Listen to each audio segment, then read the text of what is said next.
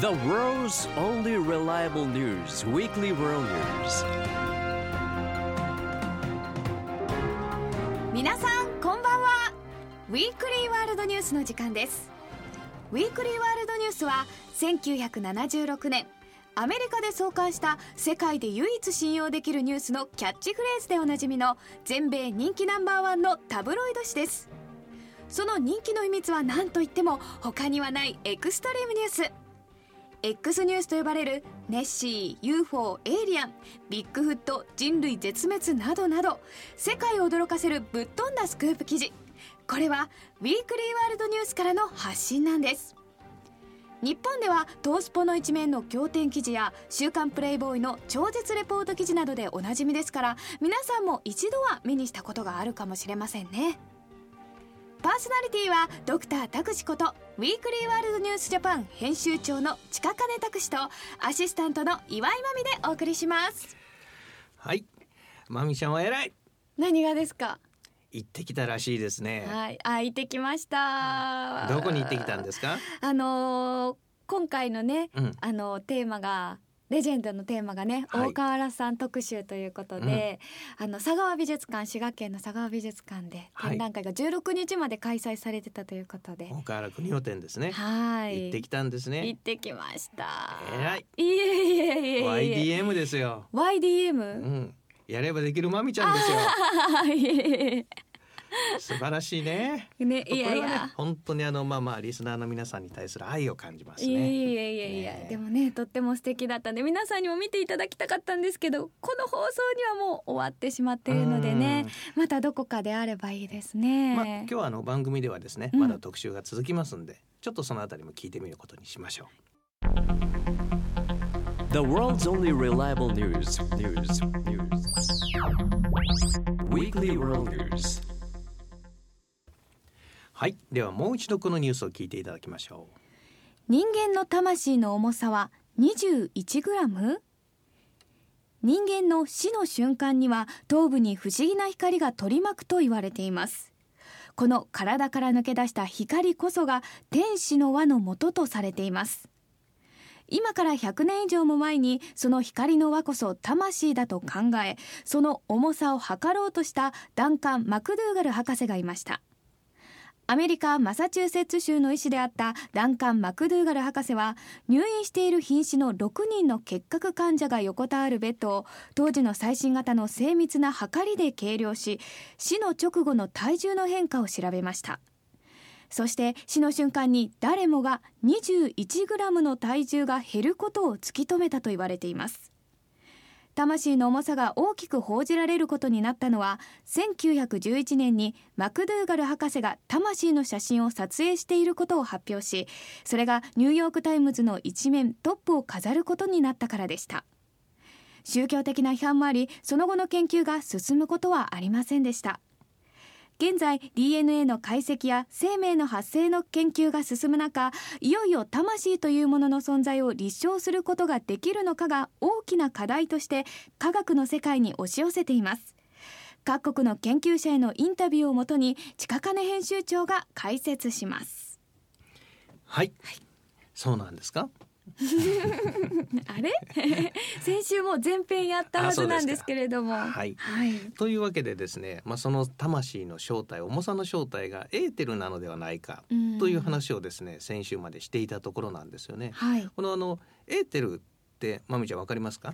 いや実は先週わからなかったんでこっそり編集長に教えてもらいましたけど、はい。元素なんですね。元素、うん、元素っていうか、うん。まあまああの要は化学記号の中にある元素のことではないんですね。ほう。要はだからあの科学でいうエーテルっていうのはね、うん。まああの炭素化合物の部分なんですけどそのエーテルではありません。うん。要は古代ギリシャの発想による、うん。要は古代ギリシャの定理による元素これがエーテルなんです。第五の元素と言われるのがエーテルなんです。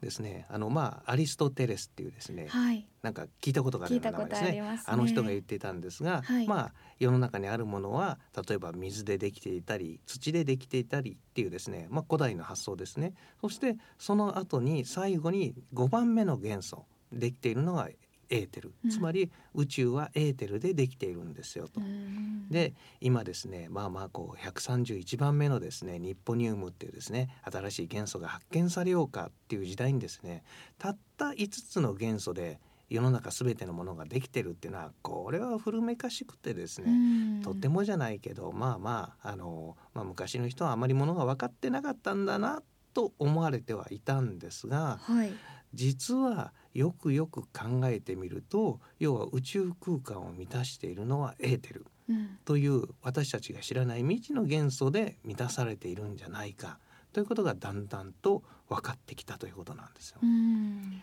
さてこれどういうことですかね？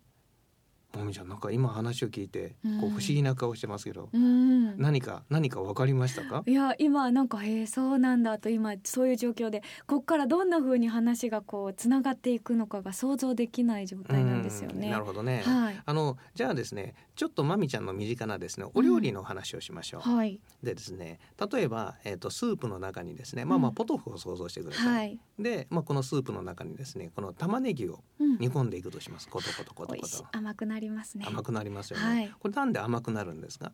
玉ねぎのうん玉ねぎは熱せ、あたえー熱せられることによって辛味成分が甘くなるんですよね。おうおう確かなるほどそれもあるでしょうね、はい。もう一つですねやっぱりスープが中に染み込みます染み込みませんか？ああそうか。味がだんだん染みん込んでいって、うん。ねえということですよねこれどういうことかっていうと要は宇宙をエーテルのスープだと思ってくださいうん。で地球がその中にある具だと思ってください。となると要はコトコトコトコト煮込まれてですね、はい。地球の中にですねエーテルがどんどんどんどん染み込んでいく。うんうんうんうん。とすれば、はい。染み込んでいく。要はいろんなものの中に染み込んでいってうん。命となる。とすればどうですか？うーん。納得です。ありえそうな話。ねえ、はい。要は宇宙は命に満ち溢れていて、うんその中にある地球にどんどんどんどん命が降り注いでいくとすれば、うん要はそれはだから重さが地球の重さが変わらないのになぜっていうのはもしかしたらつながってきませんかうね。んそうですねねしかもなんか素敵な話ですねそうやってこう吸収していくっていうのはね吸収していくっていうのはね、はい、だから要はあの僕たちがよく言うんですけども要はあの自分の命ってどっからどこまでが自分の命ですか？うん。っていうんですよね。はい。要は体の表面までが命なのかそれとも毛先までなのか、あ。ね、はい。不思議ですよね、ーうん。爪はどんどん伸びてきますけどもこれ切っても痛くないですよね。ねえ。でも命通ってるんですか？どっちですか？白い部分は通ってないんじゃないかって思います。痛いところまで深は爪する手前までが命。命。だからもう。ここはもうい命じゃない？爪は。そう私の祝い判断によると。深爪して血が出た人は命を削ったことになります。じゃあじゃあその伸びたとこまでマニキュアとか塗らなくてもいいんじゃないの？それはちょっとやっぱいい格好したいので。ねえ、はい。だんだんとですねちょっと様子が分かってきたと思いますが、はい。まあじゃあ結論は一曲挟んでからにしましょうか。はい。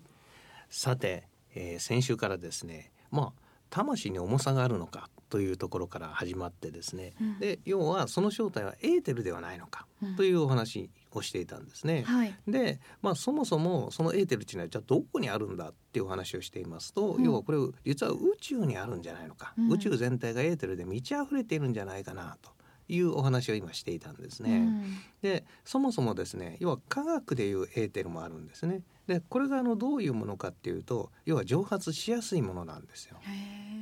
でそれをエーテルという名前が付けられたというのは要はすぐに蒸発して天に昇ってしまう。うん要はそもそも地上にあるべきものではないものという意味なんですよはあ。要は天にあるもので地上にあるべきものではないだから天に帰っていくんですよ。うんという意味で名付けられたんです。ということはもともと語源からしてもうん宇宙にあるもの天にあるものということになっちゃうんですようね。ん。となると要はもともと私たちのこの魂っていうのも、うん。要は天にあるものべきもの、宇宙にあるもの。うん。でそれがたまたま降りてきて体の中に入って。うん。としたらどうでしょう？なんかいろんなことがですねあなるほどねと思いません、うん。あります。うん。うんまあ、コトコトコトコト地球を見てですね 中に染み込んできたエーテルがですね、はい。まみちゃんの体に入り僕の体の中に入り、はい。でそれがまた死んじゃうとですねうん。またそれがこう天に昇ってきちゃう、うん。元に帰っちゃうと。うん。でまたどっかに降りてくると。ね、これあのどうもこの神話の世界のお話とかですね、まあ、うん神様の方の神話のタイプの話に近いのかもしれないんですけども、はい。案外実はこれが真理に近いのかもしれないということになってきたわけなんですよね。じゃあ私たちもいつかうん宇宙に行くことができるってことですね。ああそうですよねうん、まあまああのその意味ではただで宇宙旅行できるんですよ いいなとも思うんですが、ねまあここでちょっとよく考えてほしいもう一遍ですからね皆さんに原点に立っていただきたいんですえ、が、はい。あの今の科学では命そのものを作り出すことができないんです。うんですよね、うん。どんなに元素分析してもですねこの命そのものの元素分析はできないわけなんですよ。うん。でも自分たちは生きてる。ここにですね科学の限界があるわけなんですようね。ん。さてそこから先をじゃあどういう具合に理解していくかっていうことなんですけども最初の話でもちょっと言いましたよね。要は人間がどんどん増えていくっていうことは魂が無限に増えていくのかと。もしそれに重さがあったら地球がどんどん重くなっちゃうんじゃないのか。うんでも重くはならない。はい、ということはどうしてるんでしょうね。っていう話だったんですね。はい。とそれを要は今のエーテルの理論で考えると、うん。要は宇宙と地球の間を命が循環している、はい。ぐるぐると循環しているとすれば、うん。減ったり増えたりすることっていうのは矛盾がなくなってくるんです。うん。さてこれがですね、まあ、今後10年20年の研究でですね命の正体、まあ、魂の正体ですね。そこにたどり着くかどうかっていうのはまだ微妙です。うん。でも一つ言えることは今知られているこう131個目まで見つかった元素の中では測りきれないもので命というのはできている。そしてそれはですね重さがあるのかもしれない。だとすればその正体をですねいつか私たちが生きている間に知ることができたとしたら幸せかな？幸せじゃないのかな？あまり知りたいような知りたくないような気がしますが、ね、気になるところではありますよね。ねまあ、ともあれやはり与えられたもの要は天から授かったものとすればですね、まあ、大事にするべきでやはりですね命を大事にする世の中であってほしいなと思います。Stay tuned. Weekly World News.